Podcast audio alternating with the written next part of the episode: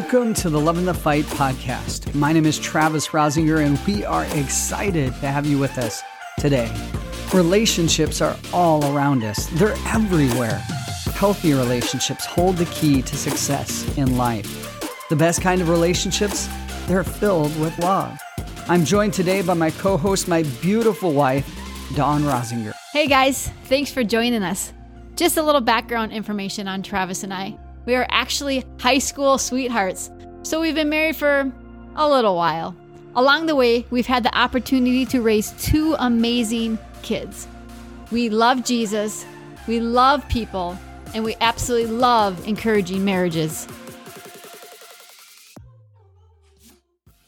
Welcome to the Loving the Fight Marriage podcast. This is episode 43. Hey guys, great to have you back with us today. We just want to start out today with just a few listener shout outs. And first, we just want to do a shout out to a country. Yeah, we're so excited. There are those of you that are listening in El Salvador. Oh my gosh, that is just like the craziest, most awesome thing ever. As we say always, and it's true from our hearts, we see you, we know that Yes. you're there, and we are uber grateful that you are listening. Yes, thank you for listening. We appreciate it. And honestly, if you can send some warm weather up here to Minnesota, that would be great. From El Salvador, we'll that would be it. incredible. Also, we want to do a listener shout out to Ashley. Ashley is from Moms Gather at the Grove Church in Maple Grove, Minnesota. We were able to spend a night this last week with them and talk to them about our new book and the concept of verbalosity. Ashley, we had such a great time with you. We just want to thank you for inviting us to come speak in your group. It was so fun just to be around everybody and have a chance to encourage such amazing individuals, ladies that are really wanting to do great things Yep. with their lives, their families, their marriages, Yep. especially. And we just want to encourage you as moms in that group, man. You can do it. You got this. We know that being a parent can be tough. And man, it's great that you guys are meeting together and just connecting. We love that. so cool. We're proud of you. Just a reminder, you guys, our book, Verbalosity, has launched on Amazon, and we couldn't be more excited.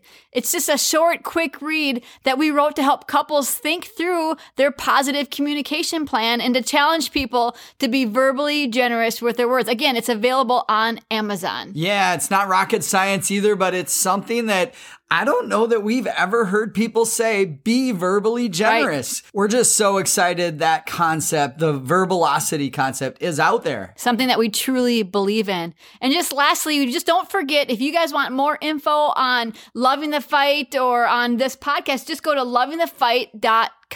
Well, today in this podcast, it's titled A No Excuses Marriage. And by the way, it's part two, a continuation from last week's episode. Which we love doing. Last week was a, a, a- was so much fun. It was. And we threw ourselves under the We bus. did, yep. So if you want to hear our excuses, we're not going to repeat them again this week, but go ahead and go back to episode 42. But this week, we're going to be talking about common excuses that we have heard.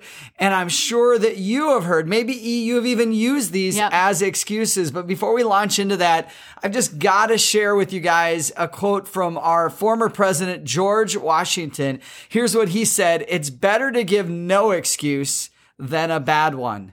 Wow. And really, isn't that profound? Yes, Dawn? very profound. I I think really what he's trying to say, what he said was code for get rid of Yes. your excuses. Exactly. Skip them. Don't even do Don't, them. don't have an excuse. You, you know, if you can't even get rid of them, just don't have an excuse then, but try to get rid of them. Love that.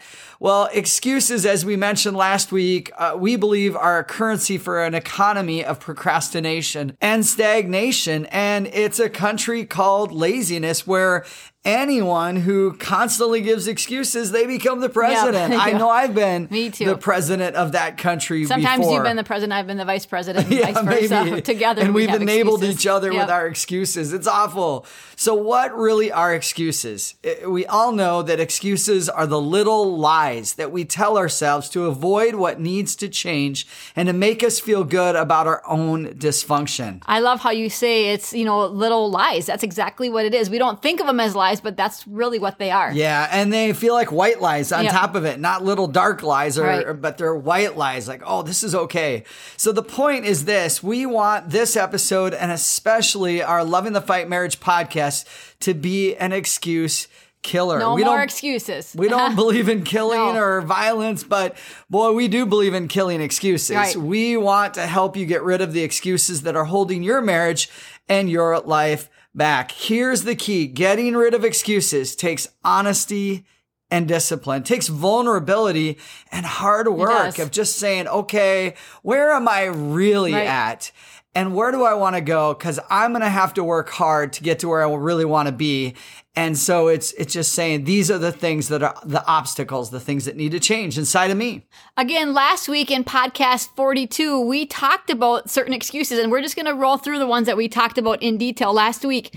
The excuses were this we don't have time to go on dates. And we know that that's just an excuse. It is an excuse. We also talked about this excuse. There just isn't sexual chemistry anymore between us. Again, this is for married couples, but no, that's not True. The next excuse we talked about was our kids need us, so they must be the focus. And again, that's just an excuse. It's not true. Yes, our so kids do true. need us in certain ways, but we're not their savior. I remember last week we talked about how that particular one is super seductive because it reminds us or makes us think that we're the savior. Right. And really, there's only one savior. It's Jesus. And the last excuse that we talked about last week was going on a romantic vacation together is too expensive. That only rich people can do that. And we we know that's just not true. It's all about budgeting and making wise decisions. Yeah. And even if you got to go camping to take that romantic trip, do it. It's worth it. So today we are going to talk about a few more common excuses that we have heard and that we need to just get rid of. So here's another excuse that some couples have and use and has destroyed their marriages. The excuse is this. I'm just not in love with him or her anymore. Have you ever heard that excuse I before, Travis? a lot of times. This is a classic statement that might feel true, but it just isn't true. Here's why. Unfortunately, it's just really scratching the surface of what is wrong with your marriage and how we can all start to wrongly view our marriages. When you first fell in love with your spouse, your mind was presented with a romantic thought or attractiveness feeling that you chose to act on or allow your emotions to run wild with. You chose it. We chose those. We did. Yeah. I, I know when you first got to get, you and I, Dawn, first got together. I mean, we absolutely were like choosing those thoughts, those feelings, but acting yeah. on those thoughts. I know that you know that saying love at first sight, you know, you hear that, but you know what that truly almost never happens. It's not necessarily love, it might be lust, but not love at first sight. People work towards loving someone even in the beginning. Yes, the feelings may seem to come easier, but the work, the pursuit is much harder in the beginning. Yeah, and I would interject really quickly and just say the reason why it's much harder is because it's new. Right. And you're going forward in your life, and all of a sudden, you, that person that uh, you're attracted to is a hard left. Uh, they came out of nowhere, and now you are putting lots of effort and energy into pursuing them. Yeah. So here's the solution to that excuse. We need to realize that marriage and being in love isn't like some magical rainbow that lands on us every day to keep us in love. When you first met your spouse, you pursued a relationship with each other, and that is why the love grew. But here's the question. What would make you think that your role in pursuing your spouse came to an end when you got married? What, why do people I think know, that? I don't get it. It didn't. Your wedding day was the day you actually took your commitment to pursue your spouse to the next level. It was a commitment you made in front of a lot of people and to God to go all in with your spouse, to hit the gas pedal, to com- yeah. keep pursuing your spouse. Yeah, and I'm kind of a speed addict a little bit. I love the ability. I am not saying I speed all the time or anything, but just that feeling of hitting the gas pedal and your car lunges forward. And that's exactly what couples need to be doing when they get married. Right. I mean, to go all in and say, now this isn't, this isn't just where we're living apart and dating. We are going to chase each other down every single day throughout the marriage, throughout the rest of our lives. Yes, I agree, Travis. I know, you know what? It maybe felt easy in the beginning, like a drug, but remember, it wasn't a real relationship yet. Right before you started dating, it started with feelings, and what made it real was the actions and the commitment from both of you. You need to put your relationship then and now in the correct context. Your relationship now is much more real. You're trying to love each other while doing real life together. This is very different than being on your own and having quick feelings of love. So during the newlywed phase, right after you got married, you liked them. You were coexisting together, managing a household, raising kids, or navigating the pitfalls of a career. In the same way, then, but now, you have to choose a positive thought about your spouse and then let your mind daydream that thought. Do something romantic or try something sexy. Yeah, the idea is when you were first dating, you would just act on that thought or Yep. that impulse. And what we're encouraging you to do is your relationship now is way more real than it was right before you started Right. dating. So the minute you think of something that's positive or sexy or, you know, just an action step for those feelings of love, do it. Yes. act on it. Go for it. Don't wait. Another, you know, way to break that excuse is to start spending a ton of time together doing things that involve fun and avoid any kind of responsibility. To just laugh and just relax and just have fun together. Get away. Have dates. I think it is very important to remember that love is not just an emotion or a feeling. Ultimately, love is a choice. And talking about excuses, Ben Franklin once said this, Dawn. Uh, He said, He that is good for making excuses is seldom good for anything else. Wow. He nailed it. Yes, that's and true. I think that's going back to laziness Yeah. or, you know, just that idea of putting it off, putting it off, what we know we need to change. And another excuse that a lot of couples use is this excuse. We don't have time for church or God. Here's the problem with that. So many schedules of couples and families are filled with crazy amounts of activity. They're overscheduled. We all have Right. tons of time, but whether you are a sports family, a couple who has a, a ton of hobbies, constantly hanging out with friends, or you just fill your days with screen time, binging on Netflix or whatever it is, today is always a good time to reevaluate how you spend Yep. your time.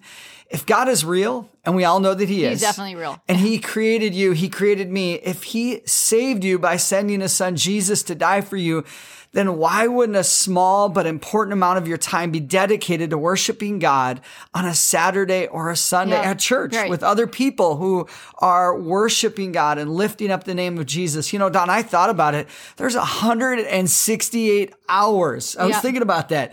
In a week, and most worship services are literally one hour. Yes. That's it. Maybe an hour and 10 minutes at the most. I, Yeah. Not very long. No. You have 24 hours a day. Why wouldn't you give God 15 or 30 minutes of your day Right. to just have that alone time with God, reading your Bible or praying? Again, one hour to worship with others out of 168 and maybe 15 to 30 minutes out of 24 Right. hours to be alone with God. And al- also, you know, that excuse should be you don't have time to not worship God. Like there shouldn't be an excuse. We need to be worshiping Yeah. God and we need to be going to church. And that would be the like the declarative Right. statement as to why that excuse doesn't work. I can't afford not to pray. I can't afford not to go to church. So here's the solution. Decide if you value God and if you want your children to grow up knowing that they can run to God in the good times and in the bad times. Is that a value Yeah. of yours? Is God a value? Is sending the message to your kids that God is available? Is that a value? If it is, get honest about your schedule and start to budget your hours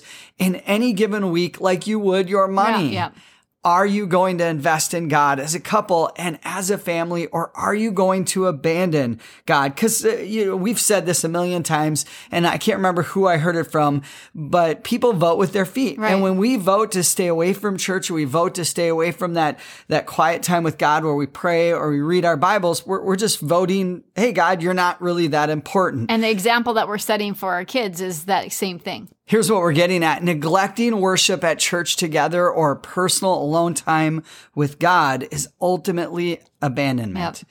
So here are some solutions. Ask yourself, where do I plan to spend eternity?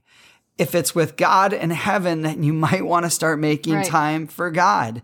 Um, also, when you don't practice spiritual disciplines together as a couple, you actually deny the existence of an incredibly important part of yourself. You are a spirit, a soul, and a body. And so when we spend time doing spiritual things, it's really, really healthy. Being spiritual by choosing to do spiritual things together as a couple allows you to acknowledge the existence of this important part of who you are. And it also gives you the ability to nurture your spiritual growth. I've Yeah. thought about that, Dawn. There are times where I make excuses, where I'm not reading my Bible or praying enough. And at the end of the day, my growth spiritually has suddenly Yeah. come to a grinding halt. It's stunted.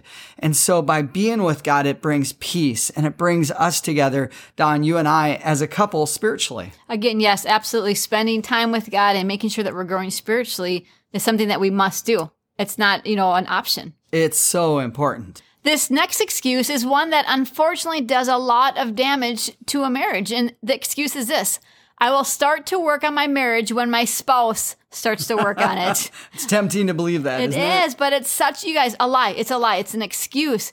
Why not start now with you? It will absolutely improve your marriage. And even if it didn't, you would become a better person through the process. So here's just some practical thoughts. Here's how we've always said it, right, Travis? When you work on you, you work on two. Again, we actually have episode two. We actually have a whole Oh, podcast yeah. on this. So believe in that. But you have influence in your marriage. I hope you guys believe that. If you change you, you have already changed 50% of your marriage. You're halfway there. That's so cool. I also agree, you know, iron sharpens iron. In Proverbs 27 17, it says this As iron sharpens iron, so one person sharpens another. We need to sharpen ourselves so we can sharpen our spouse. We have, again, we have influence, we have power in just changing ourselves. Sometimes someone just has to go first and stick with it. I know. Yeah. I mean, there's sometimes you have two very stubborn people in a marriage Right. and you refuse to take one step forward. You know what? Just give in. Just do it. Just take break that step. the ice. I know in our marriage, Dawn, I've been that stubborn person, maybe the most stubborn. And there are sometimes where you've gone first and it has just softened my heart and it's helped me in our marriage. In order for a marriage to change, two people have to work on the marriage. Look at it this way. If you go first, you are already halfway to your goal. You guys remember, when you work on you, you work on two. Well, here's the thing, guys. The last excuse that we want to give you is this you fill in the blank. What is your excuse? We we've covered what maybe about 10 excuses in this episode and the last episode 42 and 43 but Right. here's the thing there's probably a 100 more excuses that many couples maybe even you and your spouse use as a couple.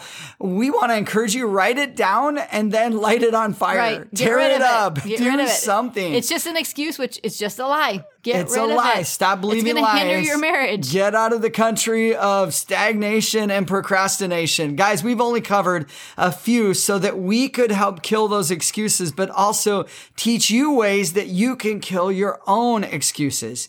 In conclusion for today's podcast, is this. We all need to get rid of excuses Yes. in our marriage. They are a currency and an economy of what I just said stagnation and procrastination. If you let excuses live in your marriage and in your mind, they will cause the most important thing in your life next to God, your marriage, to slip out of your hands. So, what are we saying? No more Yes, excuses. no more excuses. Get rid of them. Throw them away. They gotta go. Refuse to believe in them. And I think it's important to always take that time to just step back and evaluate your marriage with your spouse. You'll when you sit there and evaluate, you'll realize, you know what? There are excuses in there that we just need to get rid of. Yeah, again, President George Washington, it's better to give no excuse than a bad one. We just want to thank you guys for listening to this episode of the Loving the Fight Marriage podcast. You guys remember, it's time to get rid of any excuses that are getting in the way of your marriage thriving. We believe in you can do it. You guys got this. You can do it. See you next time. Keep loving the fight. Thank you for listening to this episode of the Loving the Fight Marriage Podcast. If this podcast encouraged you, then be sure to share it with others that you care about through your Facebook page, Instagram, or other social media channels. Please hit the subscribe button if you have not subscribed, and please click like and leave us a review. Tell us what you think. For more conversations about marriage and what it takes to make sure that you are loving the fight, visit us at lovingthefight.com. See you next time.